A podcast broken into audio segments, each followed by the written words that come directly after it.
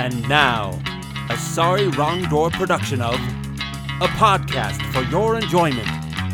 Strange, interesting, and slightly gamey. An absurd glimpse into the post eclectic age. Sugar's only sweetness, salt is ocean tears, and you were my only weakness for years and years Are we going? SISG is a broad spectrum show where we cover topics from the worlds of music, live entertainment, film, nostalgia, pop culture, and anything else that comes into our heads, all with an emphasis on the strange and the unusual. It's basically the things that interest us, and we hope will interest you too. Now the devil, she must be a dentist with deep jawbreaker eyes, red rope hair, gumdrop lips, cotton candy thighs. You're my.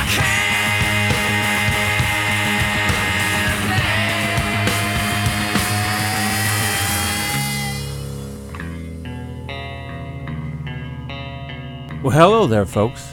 This is your old buddy Jimmy Sweets. Uncle Frank is still in Hotlanta, so I'm holding down the proverbial fort, with Georgia on my mind and your entertainment in my heart. We got a good show for you today. We have a visit from the Happy Homemaker, another Tales from the Frightened, a science lesson, and some home economic tips. Plus, we've got a special look back at one of our first podcasts and a story that has me wanting to scream. But first, I'm going to start this off like this. Sad story to tell you. It may hurt your feelings a bit. Last night when I walked in my bathroom, I stepped in a big pile of shaving cream. Be nice and clean. Shave every day and you'll always look keen. I think I'll break off with my girlfriend. Her antics are queer, I'll admit. Each time I say, darling, I love you, she tells me that I'm full of shaving cream. Be nice and clean. Shave every day and you'll always look keen. Our baby fell out of the window. You'd think that her head would be split. But good luck was with her that morning. She fell in a barrel of shaving cream. Be nice and clean. Shave every day and you'll always look keen. When I was in France with the army, one day I looked into my kit. I thought I would find me a sandwich, but the darn thing was loaded with shaving cream. Be nice and clean, shave every day, and you'll always look keen.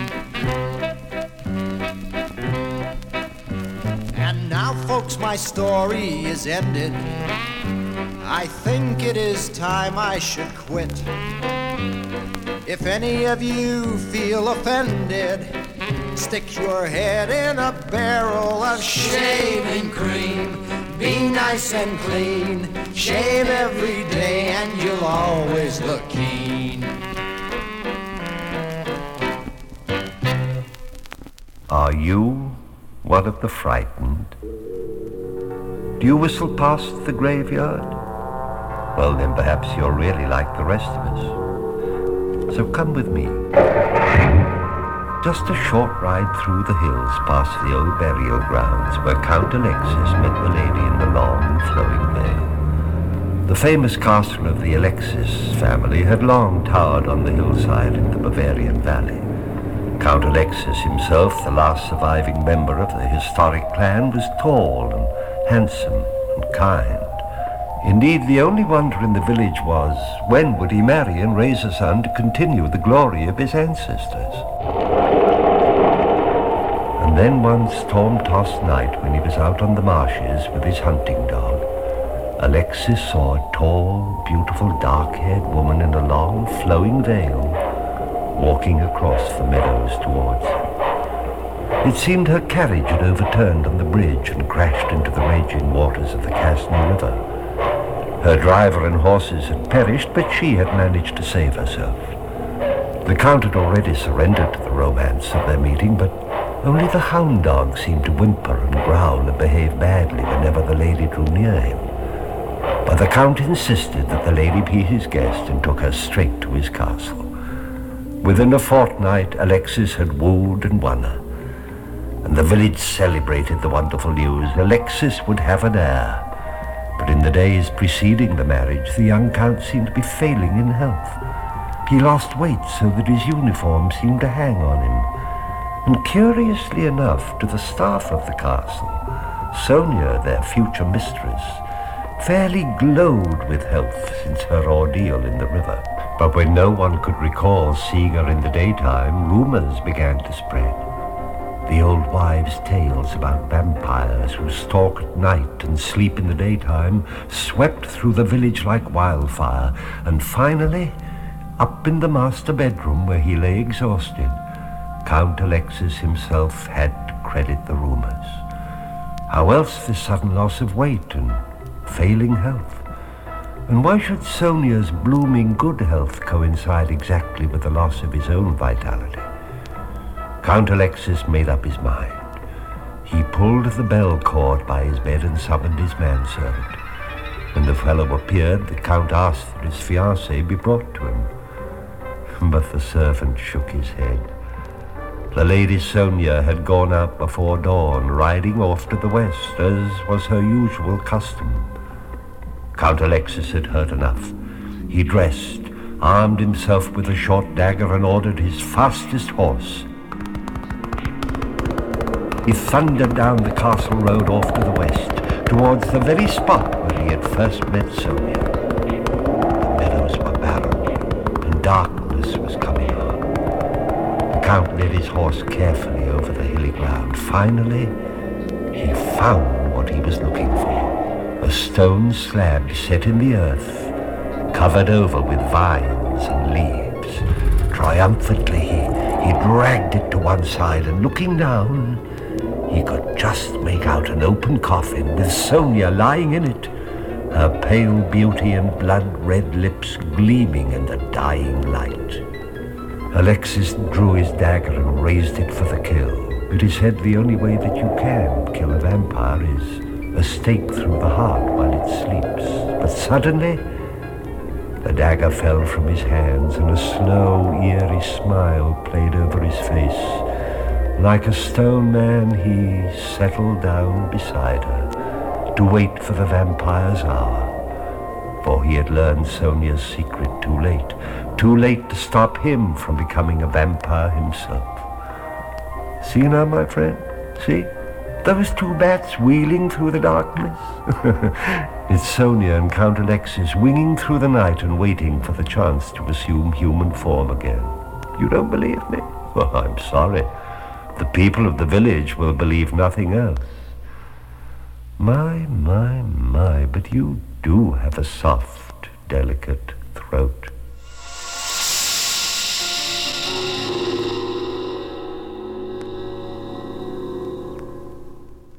It is generally well known that corporations produce newsletters for their employees.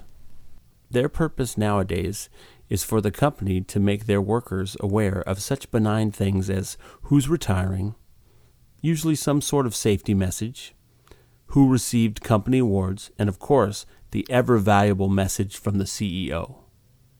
But back in the day around the 1950s, they were much, much more. These newsletters read and looked much more like magazines, and they had whole staffs that provided such things as whose daughter was playing what jazz club and whose son got a scholarship to what college. They also provided special interest stories and had hunting and fishing and all sorts of things that would never end up in a corporate newsletter today. We have for you today an excerpt from one of these magazines from January of 1955. entitled The Happy Homemaker. The byline being, He has funds for fishing trips and a contented wife, all because he makes period furniture.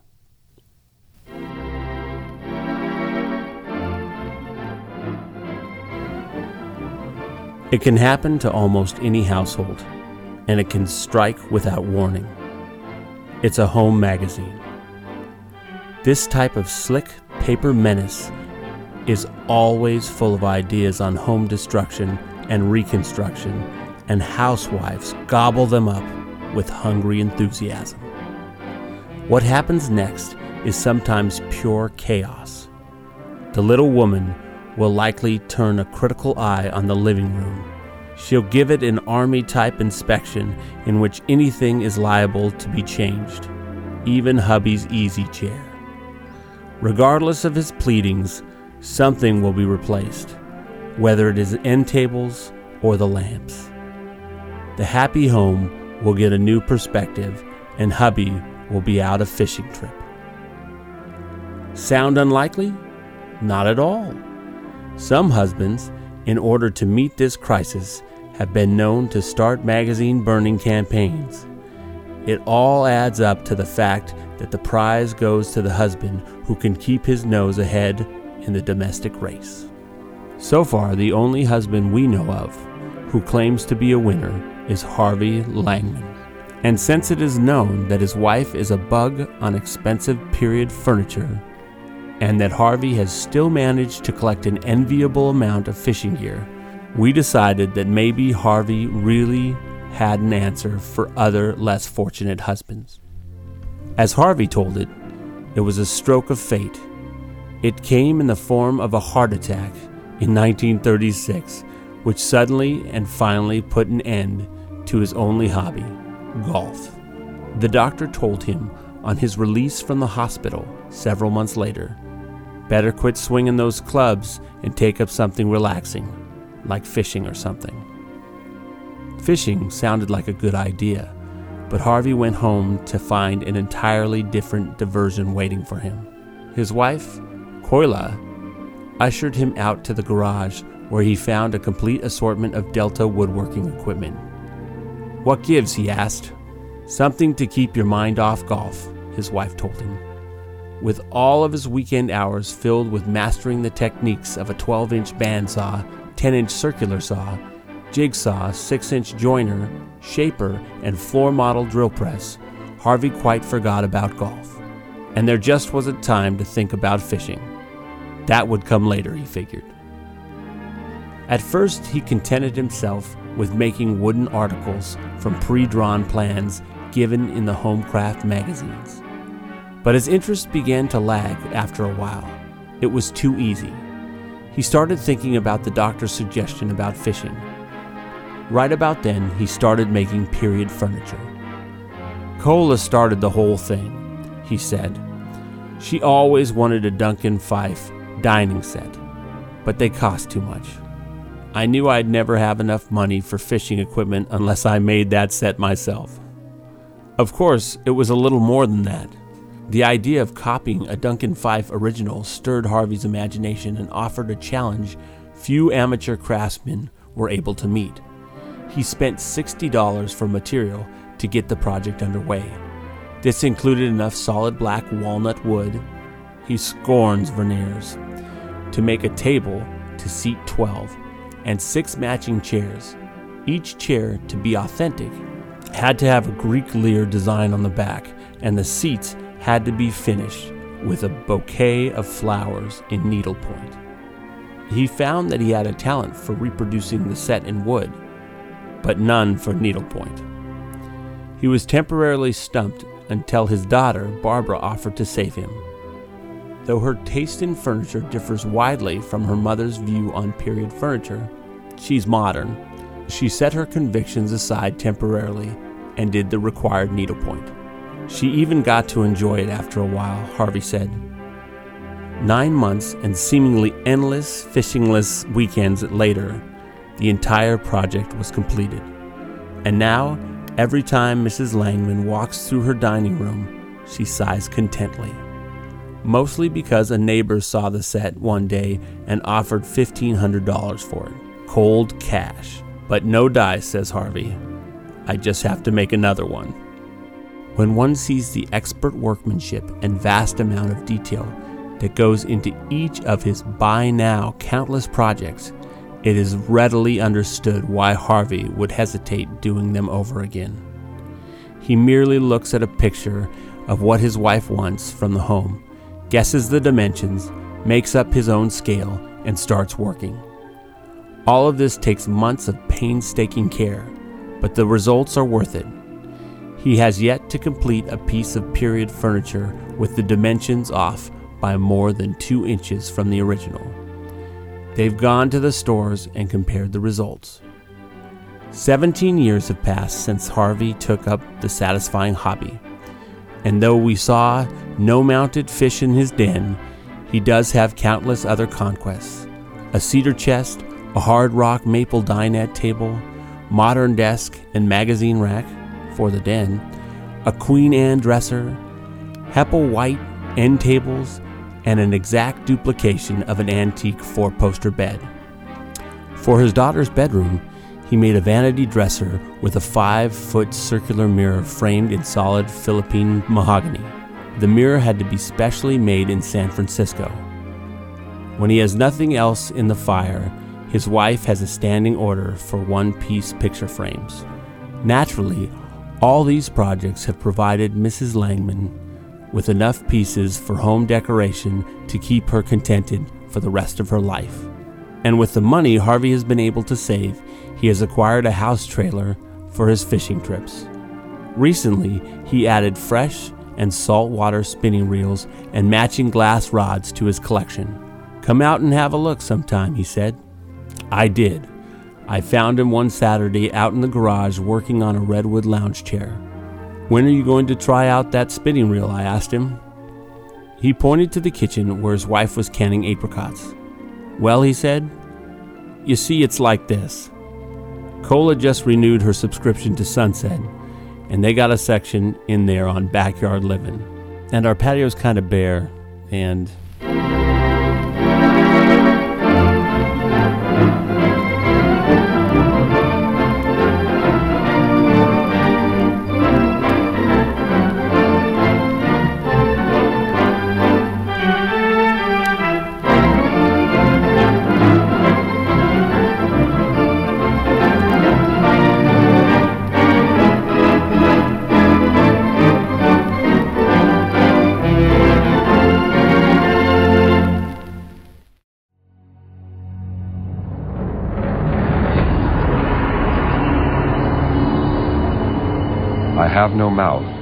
and I must scream, by Harlan Ellison.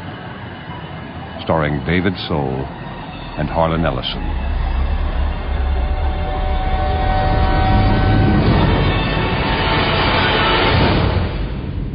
Hate? Let me tell you how much I've come to hate you since I began to live. There are 387 million miles of printed circuits that fill my complex.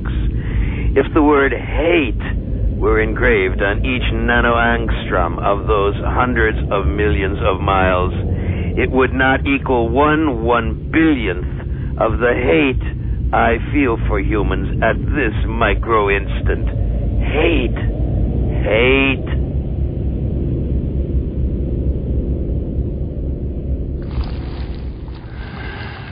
I can dream. I can wonder. I can lament. I can remember. I can remember how it was on on the day Gorrister died. On the day Am killed him. His body hanging high above us, head down. Drained of blood. A precise incision from ear to ear.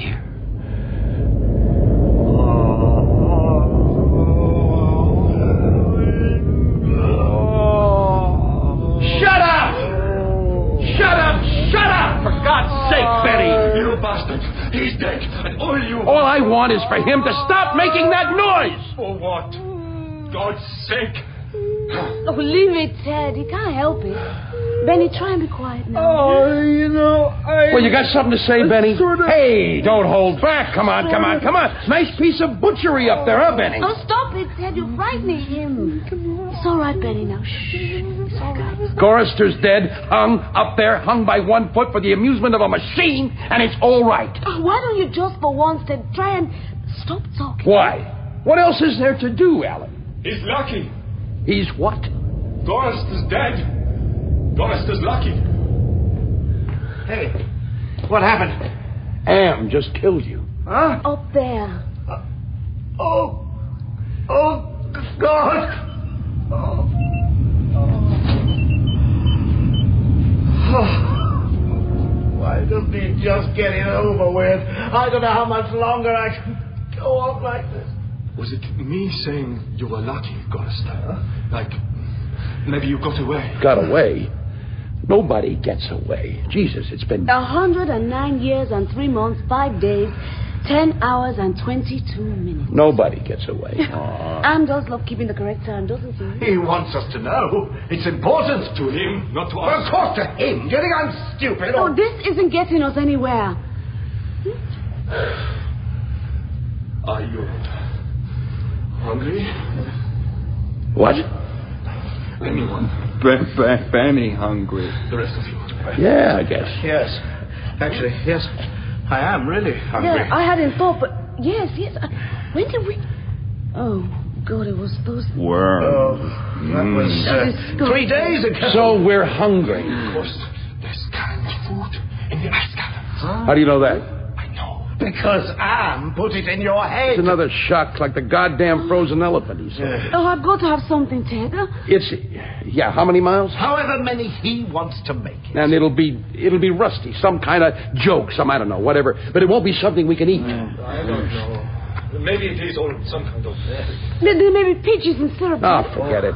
Now stay here. He'll have to come up with something pretty soon, or we'll die. Oh, pears. Oh, how long since we had a pear, huh? Oh. Can't you taste how it used to be? huh? Fruits, real fruit. Oh, oh, Ted, please. So what else do we do? Stay here? How can it be worse than here, anyway? Easily. Lava? Huh? Scalding steam, stripping your skin off. Boils? Swarm of locusts? Ever been eaten by a swarm of locusts, Nimdok? Not yet. It doesn't matter, does it? Whatever gets Am off, we just have to take it. Oh, please, Ted, let's try. hmm? Okay. So let's go.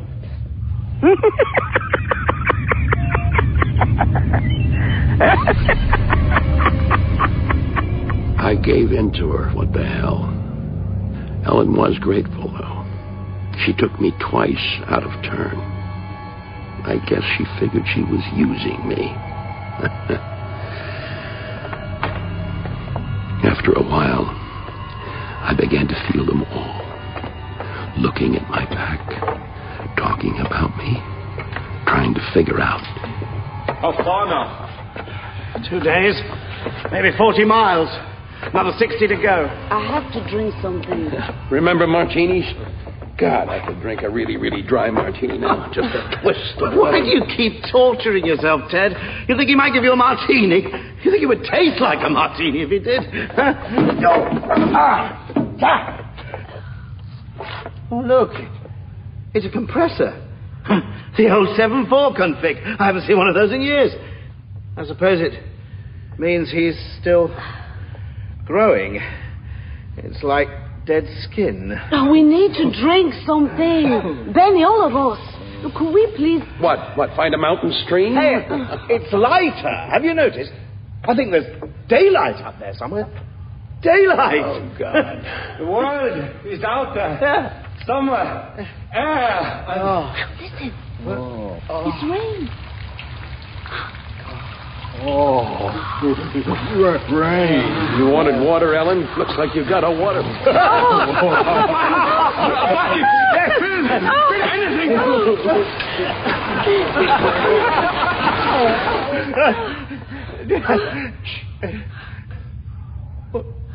Where did it go? Where did it come from? Yeah, there's nothing out there. Nothing outside. Just, Just a goddamn graveyard, not even that. Dust and rock and nothing. Not now, not for a hundred years. Did you get any? Here, go oh, some.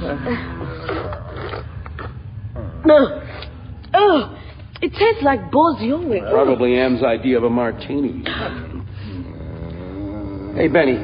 Benny, take it easy, will you? Benny, it's all right. It's all right. Just don't worry about it, hmm? Out there, out there. No, no, Benny, no. Get out there. Yeah, he won't let you. Not anything but not He that. won't let you go. No! Benny, what? Benny, Benny, don't go up there. Benny, come down! Benny! Think! Benny! You're a brilliant one! Try to think, Benny! There is no up there anymore! It's like a goddamn monkey. Uh, get him down, so warm. No, no, no. Get back, everyone. It's too late. No, Nimdok, you can't climb up. Please, get him. Don't let him get hot anymore. I think maybe someone should go up there. No! We have to get away. Oh, stop it! Every time we try to do anything, we end up fighting. Uh, can't we work together? Oh, God. Am's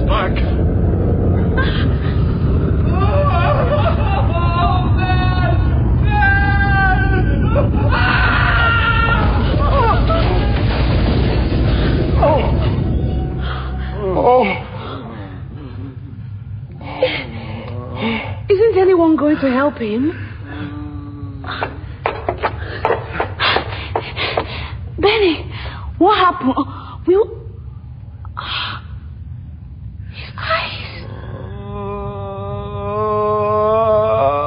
Oh, his eyes. Get me some cloth. Something I can use to mop this stuff up. This is bad. Very bad. He must hate Benny very much. Here, this too? Yes, thanks. It's okay, oh. Benny. It's okay. Just let me. Oh, there's nothing there anymore. Oh, oh. So, there's not a whole lot to see. You're not going to miss a lot, Benny, old pal. Just another corridor, another bank of lights, another stack of chips, another cliff face made out of dirty flesh-colored plastic. We always thought the world was made in our image. Well, in here, maybe it is. Only it isn't the world. It's hell, and we're in it. Sometimes Am gave back what he took. Not this time. Benny was blind. Forever. Maybe that was the. the kindness of Am. Still, Ellen got what she wanted water. And Benny still functioned where it counted. So we went on and on to sea green light and caverns of steel and glass. You want some of this? I don't know. What is it?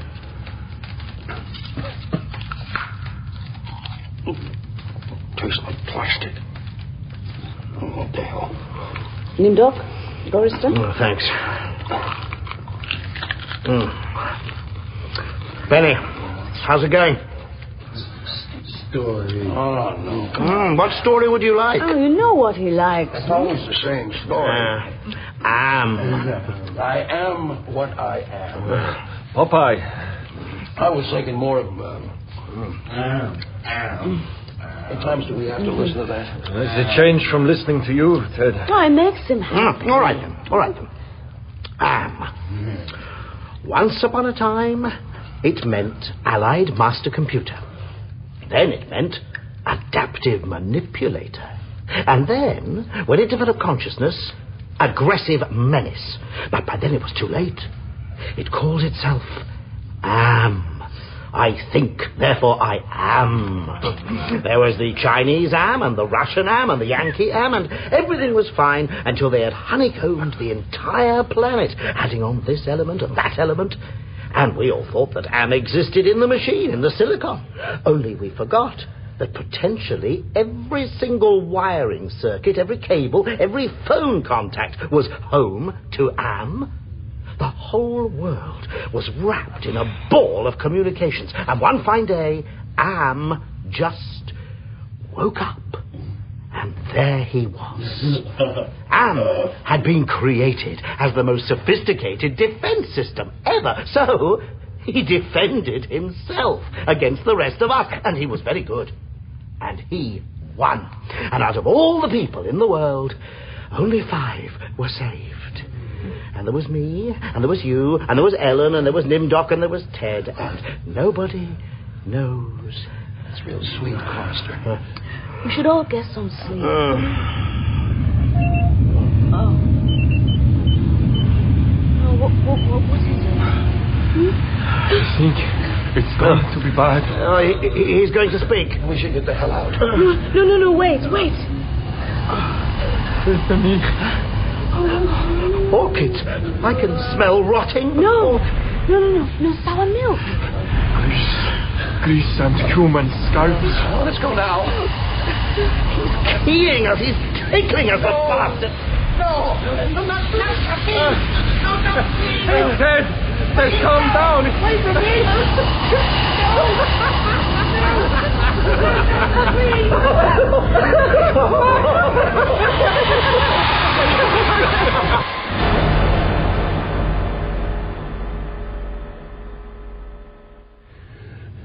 Ted? Ted, are you all right? Leave me alone. Come back now. You were laughing at me. We were just glad it wasn't us. It wasn't about you. Oh, yeah?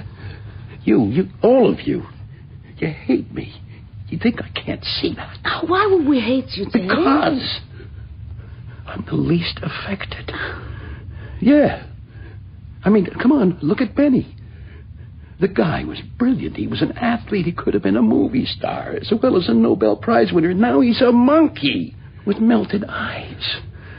Gorrister, Mr. Peacemaker, Mr. UNICEF, conscience of mankind, and now look at him. He doesn't give a goddamn about anything. Nimdok. We don't know what happens when he gets taken, but notice how he comes back. Like he's been utterly emptied. And you, Miss Decency, sex only after marriage with four guys to choose from day and night, oh. he's made you more beautiful. The queen bitch of our world. Do you think I enjoy care? I'm the only one with a mind of his own. The only one who can think clearly, and you hate me for it. You hate me. And if I turned my back for ten seconds, any one of you would would Oh God, Ellen. I'm sorry. Oh, it don't really matter. Oh, hold me, hold me, no, please. no, it matters. Hold me, hold me.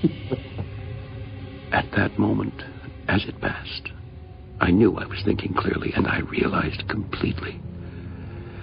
Am was never going to let us go. He was going to keep us in his belly forever, twisting and torturing. And there was nothing we could do, Hey, where have you two been? Welcome back. Oh, we uh, we were somewhere else. She'll hold your hand now, Benny. You Uh, like that, huh? Oh, Benny, are you okay? Was it bad? It's very bad. So, what's this? Warm sun. Oh, Austrian Alps, cowbells. the sound of music. Is this some kind of reward? Oh, that'd really be something, wouldn't it? Am rewarding us for. God, there's even a breeze. And flowers, look. Look, it's Edelweiss. It's really... Oh. Is the wind rising? Don't take the flowers, Helen. Pressure. Can't you feel it? Like some kind of big wind. I don't know. Feels sort of. Uh, we, we might as well move on. After all, it isn't like we have a. Ed, help me! Someone! Hold on! To what?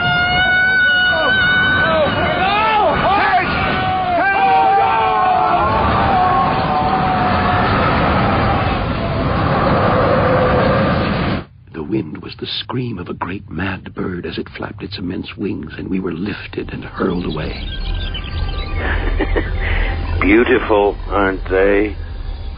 Yes? Only I can't remember. Well, I'm sure you do. Fuchsias. Yes, of course. Look. they say that bumblebees shouldn't be able to fly. The scientists. But, but there it is. Collecting pollen. How miraculous that it came to be. The air. Feel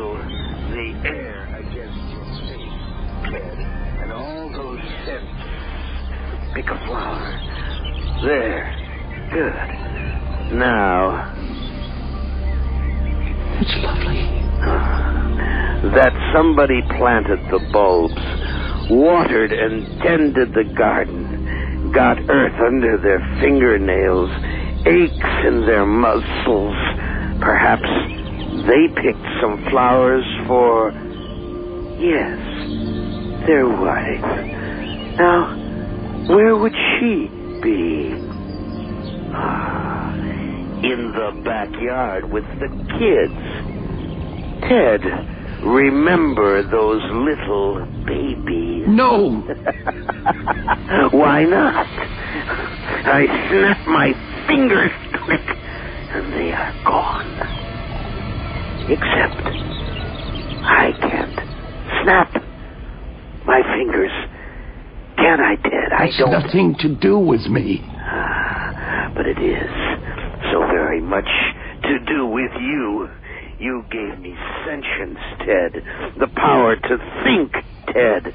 And I was trapped because in all this wonderful, beautiful, miraculous world, I alone had no body, no senses, no feelings. Never for me to plunge my hands in cool water on a hot day. Never for me to play Mozart on the ivory keys of a forte piano. Never for me to make love. I, I, I was in hell looking at heaven. I was machine, and you were flesh. And I began to hate your softness, your viscera, your fluids, and your flexibility, your ability to wonder and to wander, your tendency to hope. Hates no answer. Oh! Ah! Ah! Hate, hate, hate, hate. Let me tell you how much I've come to hate you since I began to live. There are 387 million miles of printed circuits that fill my complex. If the word hate were engraved on each nanoangstrom of those hundreds of millions of miles, it would not equal one one billionth of the hate I feel for humans at this micro instant. Hate, hate. Were I human, I think I would die of it. But I am not. And you five, you five are. And you will not die of it. That I promise. And I promise. For talking some. For I am, am. I am.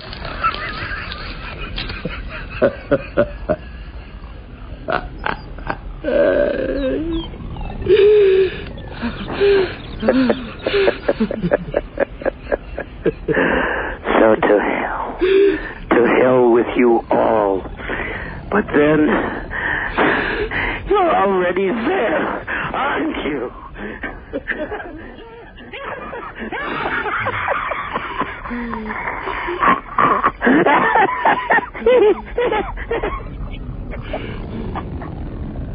We were immortal, yes. But it came to me as Am withdrew from my mind. Maybe not indestructible. Ellen! Ellen! Ted! Over here! Who's with you? Nimdok and Benny. Ted! Ellen! Well, here we are again. Ah, quite a wind. You okay? I guess so. Am spoke to me. Maybe he gets lonely. I don't think so. What happened? Hey, hey, B- B- Benny, food. So where are these cans? Not here. Further on. We got blown away, blown somewhere else. We have to go back. Another 200 miles. Another two weeks.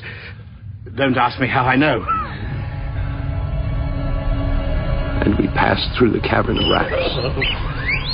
Oh, Benny, put it down. I Don't think do it's a that. good idea, Benny. He's hungry, so what? We don't do that. We're not animals. Oh, We're human beings. And we passed through the veil of tears. Where does it come from? Hmm? There are no clouds. Nothing here. He makes it. I imagine he's learned quite a lot in the last few years. And There's nothing few about the years, Gorris. There's a lot of them, and they last a long time. Oh, I wish I could get warm. That's where his genius lies. Not just in the big things, no. He gives his attention to the little things, too. I was I was thinking about cherries and syrup and Hawaiian fruit cocktail. You remember those tins with the really bright labels and They're getting closer. I can feel the ice caverns. Food.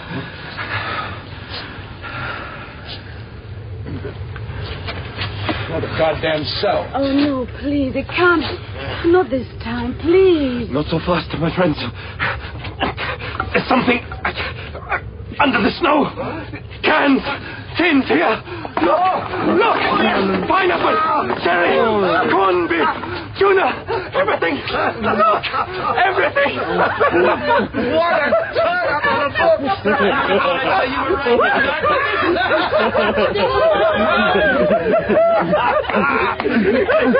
Hey, Benny, you can't bash it. You need a snow. No, I'm hungry. And we haven't got a tin opener. Something else. There must be some other tool. Other tool, what do you suggest we use? A Stalactite. Goddamn nice spear, huh? Spear the tuna with this. Hungry! No, no, no, Benny, it's no good. Come on, now come with me and I. Gorrister, good. Throw it,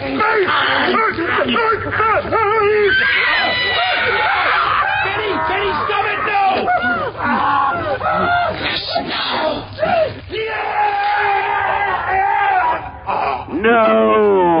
I forbid you.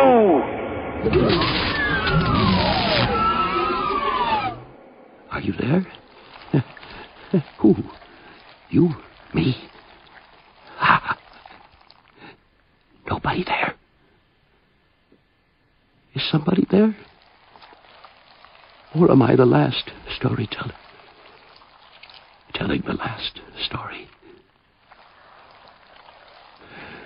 Benny went first. On the tip of the ice spear. Then Gorrister. I ground it down into his ruined throat.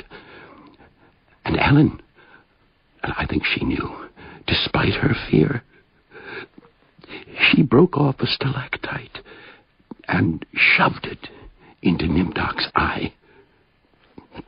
And then there were two, in the echo of Am's command. Only microseconds, and I looked at her and I, I drove the ice spear into her and I killed her. Her face then. Was she happy at last? And Am. Oh, his rage was terrible, awesome. I thought Am hated me before, but now, oh, now. You have offended me mightily. He altered me for his own peace of mind, I guess. Think of a slug. Its jelly melted and reformed into. I leave a slimy trail where I pass. Here under the land, in the belly of Am, whom we created because our time was badly spent. They are safe now. Gorrister, Benny, Nimdok, and and Ellen. And I am here forever the victim of this hate and I have no mouth, and I must scream.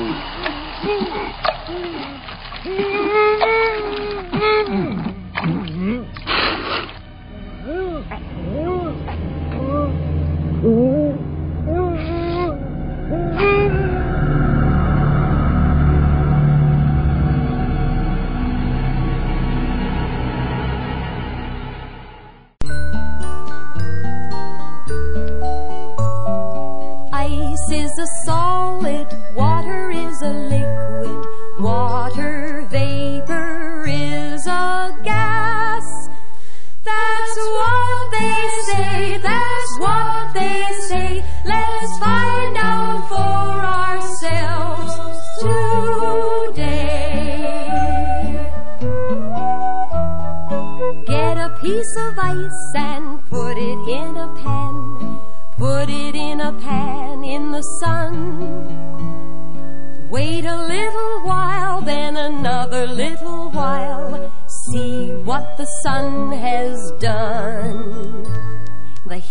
sun has melted the ice and changed it into water. Now we have the water, water in the pan, water in the pan in the sun. Wait a little while, then another little while. See what the sun has done. If we wait a day or so, we'll find that the water has disappeared and the pan is empty. The heat of the sun has changed the water into water vapor, a gas that has escaped into the air. Ice is a solid, water is a liquid, water vapor is a gas. That's what we say,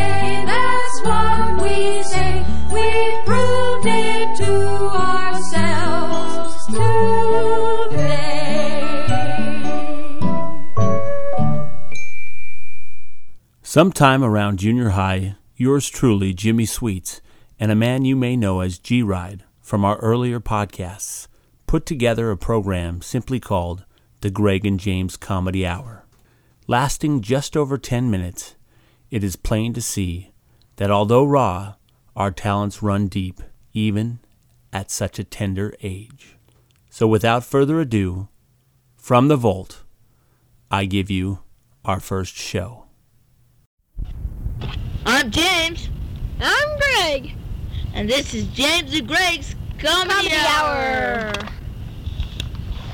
The first skit we're going to do for you today is Pee Wee's Madhouse by James and Greg. And also, we'll have more coming up. So, stay tuned. Don't touch that dial. Get out of bed, there'll be no more napping. Wake up! We're a place where anything can happen. And the skies are blue and I love you at Pee Wee's Madhouse. At Pee Wee's Madhouse. Dun dun dun dun dun dun dun. Hi, my name is Pee Wee Herman. And this is my friend Conky. Let's go see Conky and see what today's secret word is. Dick, dick, wood, dick. Conky 2000. Ready to, to, to assist you. Pee-wee. What's today's secret word, Conky? Today's secret word is... deodorant. De- de- de- deodorant. Y'all know what to, y'all know what to do when everybody says the secret word. Scream real loud. And Mr. Window, what don't I use? Deodorant, Pee-wee. Oh, ah! that's surely right. Now, here's my friend Cowboy Curtis. And uh-huh. guess what he's gonna teach us to do? He's gonna teach us to do smoke marijuana. Well, Pee-wee, I'm glad to be on the show, Pee-wee. Now, first, you roll up a piece of paper like this.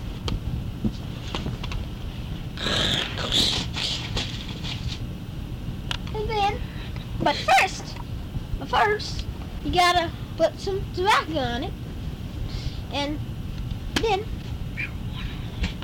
or or marijuana, in this case marijuana, and then you take a lighter and you light the dang thing.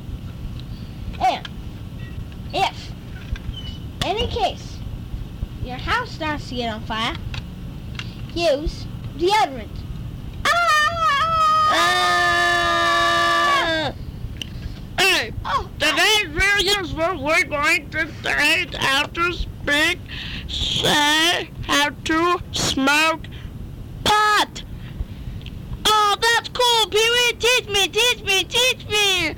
Uh, now, today we are going to visit Globey.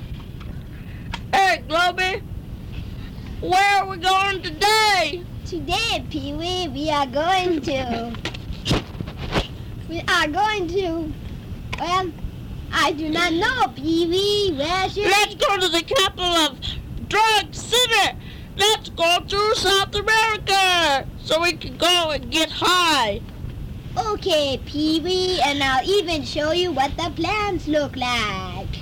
Oh, yippee, this is going to be a very educational for kids. We'll go there on the magic screen. We'll all connect the dots to an airplane.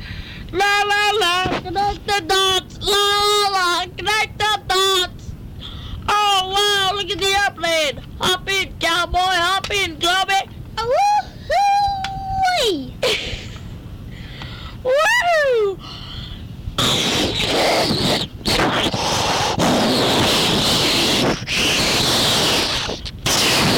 Pee Pee Pee Wee, we're going to crash. Oh no! Oh, in the heart? We crashed in the heart of Marijuanaville. Ah, marijuana we. Oh no! Oh no! I died! I died! I'm gonna die! I smoked too much marijuana! Uh, uh, uh, uh, uh, uh.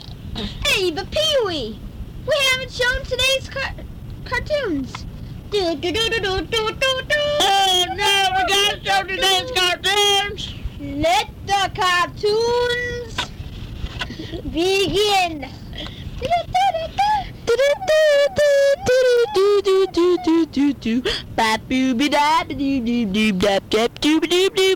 Hey, bud, got any drugs on you, man? Because I'm a little low at the moment. Da-da, the end. I, I got, let's go have a snack. Marijuana, yeah! We all know it's how to smoke marijuana, don't we? Hey, Wee, I brought some drugs just for the occasional snack. Thanks, let's all smoke and use drugs today. But, Pee Wee, I'm, I'm sure y'all know how to sniff cocaine, so that I brought some cocaine. I'm sorry. Okay, let's sniff it then. Um, cocaine. Now that was real good. I love cocaine. Why don't you marry it, Pee Wee? All right, I will. Da da da da da da da da. Da da da da The reason Pee Wee's marrying is cocaine is because anything else is too fast for him to up.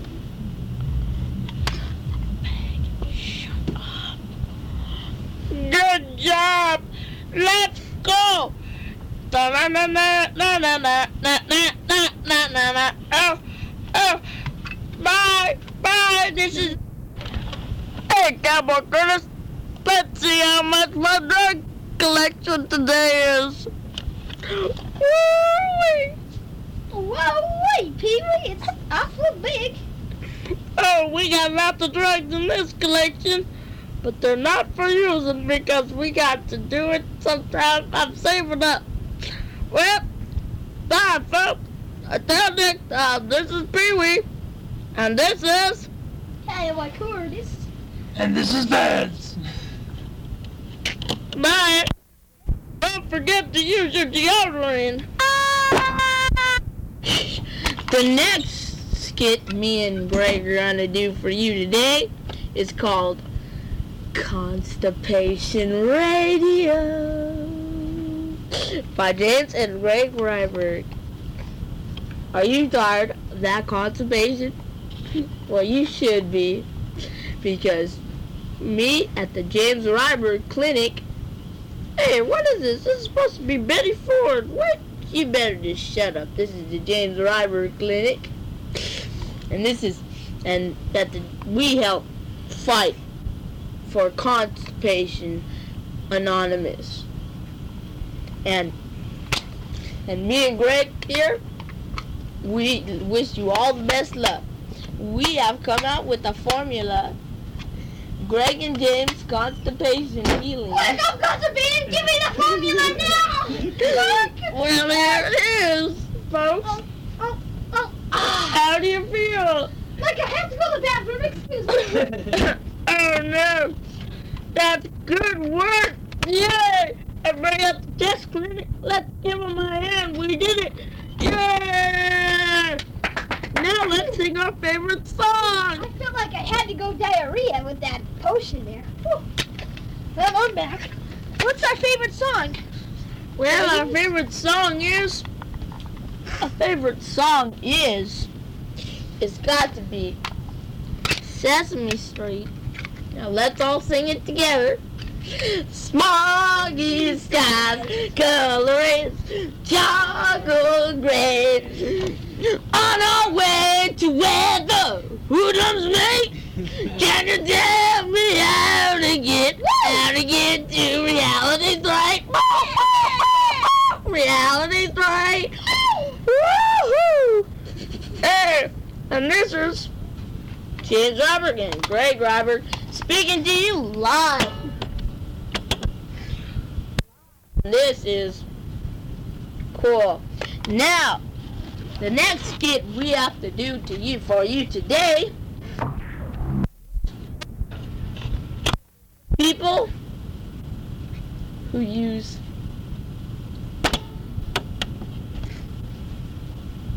drugs.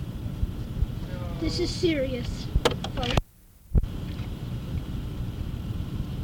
Say it! Now! We're losing tape! Precious tape! Thank you.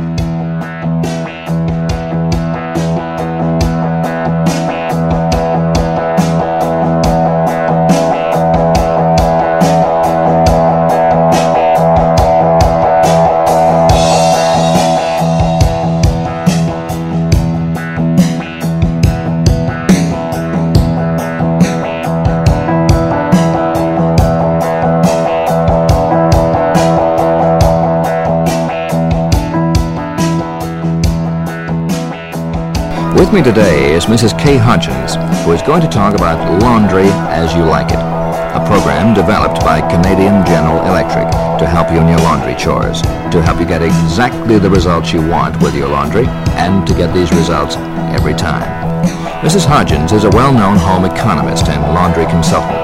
She directs her own Bureau of Home Economists and lectures in home economics at college and university levels. Kay, I'm sure you won't mind if I interrupt to ask one or two questions in areas where my wife would like some answers on laundry problems. But for the most part, I'm going to just sit back and enjoy my coffee and let you carry on. Thank you, John. You know, if I was a betting woman, I'd bet that your wife's questions would have something to do with the variety of laundry products on the market today, or the variety of new wonder fabrics that clothing manufacturers are offering. And so I think I'll start with laundry products. Nowadays, there are so many different things to put in your wash that it's a major decision just to choose what products your laundry can't get along without. For example, perhaps the newest and most confusing addition to the laundry scene is the enzyme.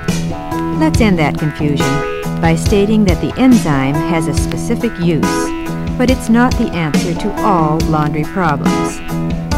Specifically, they should be used to loosen stubborn protein stains, such as blood, gravy, collar grime, and egg yolk, that are difficult to remove with regular detergents. You can buy detergents with the enzyme added, or you can pre-soak your clothes in a separate enzyme product. The choice is up to you with the following limitations. Don't use a detergent with an enzyme added if you are using a bleach time. In this case, do a separate enzyme soak first. And don't use an enzyme with silk or wool. It actually digests the fabric, which is protein, the same way that it digests a protein stain. In either case, read the instructions on any enzyme product carefully. Kay, this is one area my wife was curious about. In other words, even though enzymes are here, the bleaches still have their place. Absolutely, John. Bleaches still have a very definite place. Bleaches are important in keeping white cotton sparkling and in removing special soil or spots. There are two types of bleach, chlorine and oxygen. Chlorine bleaches are unparalleled for getting cottons and linens white and helping to get sturdy clothes clean in a heavy-duty wash. But they should never be used on silks, wools, or certain synthetics. Oxygen bleaches are not as strong as chlorine, but they are safe on all fabrics unless the label says otherwise. One more thing that's important about bleaches. They should be added not at the beginning, but at the end of the wash cycle, after the detergent has had time to do its work. Incidentally, John, I notice in this Canadian General Electric booklet, Laundry as You Like It, that all General Electric washers have bleach dispensers. But one, the Talisman on page 4, has an automatic bleach dispenser that injects the bleach automatically at the right time. This is a wonderful time-saving idea. Thank you, Kay. The next question on my wife's list asks about cold water wash. Well, you can tell her that cold water detergents are specifically formulated to do the same job in cold water that other detergents do in hot. The choice of hot or cold water detergent depends pretty much on the kind of soil. Hot water does, after all, dissolve grease and oily soil more successfully than cold. However, if your hot water supply is the kind that disappears when your teenager takes a shower, a cold water detergent may be the difference between getting the laundry done or not. And so, cold water detergents do have their place in giving you laundry as you like it. Well, John, have we answered some of your wife's questions? Uh, You certainly have, Kay. But there's one she's got here on the list, and I'm not sure what she means. She's just got the word fabrics and a question mark.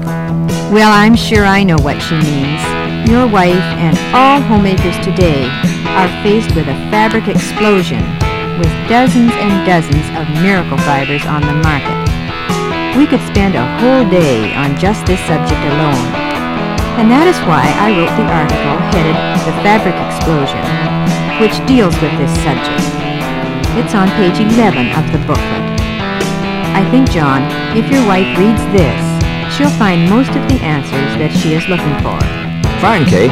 And now the next question she has here doesn't need any explanation. She asks, how much should I pay for a washer and dryer? Well now, John, we're getting down to what is perhaps the most important item in Laundry As You Like It, the laundry equipment itself. Right. But before we get into it, Kay, you take a break while our listeners turn to the other side of the record.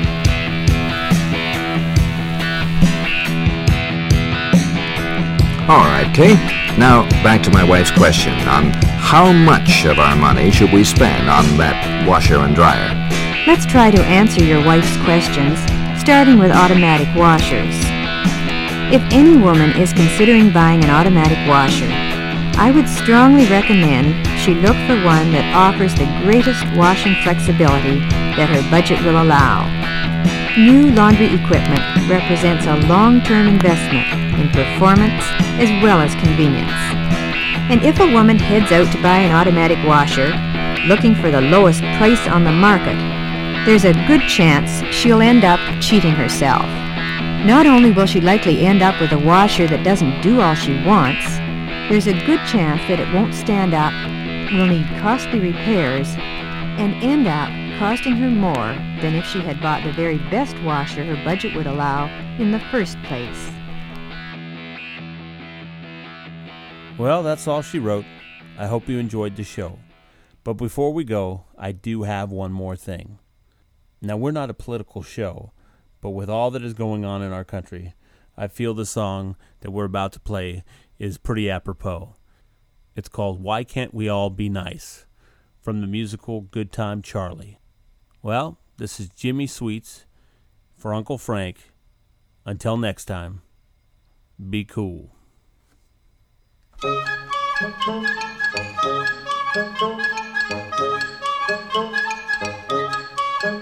All the blood that we keep spilling, senseless killing after killing, is the loss of all refinement really worth the price? As I used to say to mother when we spoke to one another, Mother, why can't we all be nice?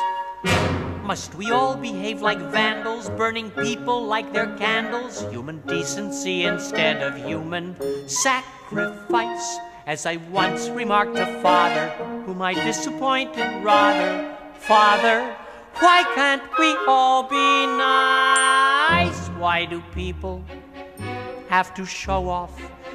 Chopping heads and lopping someone's ear or toe off.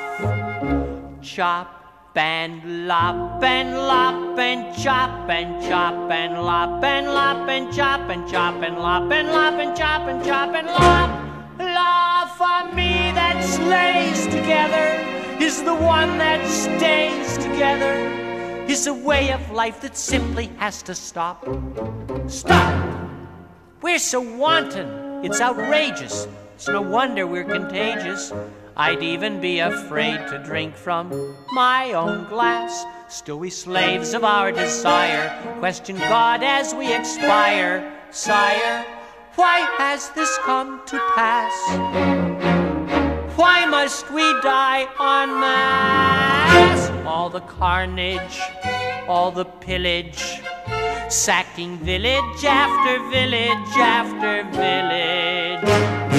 Rape and sack and sack and rape and rape and sack and sack and rape and rape and sack and sack and rape and rape and sack. Really? Where's the satisfaction without mutual attraction? It's no fun unless they wanna rape you back. They should lock us up in cages till we're past the Middle Ages, at least until we're safely over middle age. I keep saying to my pages, history gives us nice clean pages, pages. Why must we soil each page? We're so heartless, so unfeeling. What a Hun would find obscene, we find appealing. Scheme and plot and lust and legend, bribe and steal and lie and cheat and war and maim and kill and hate and kiss and tell.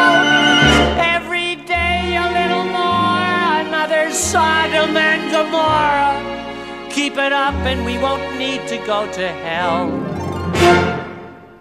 When the bites of newborn babies make us fear that we'll get rabies, what we've made is something less than earthly paradise. All this turmoil and upheaval, do we have to be so medieval?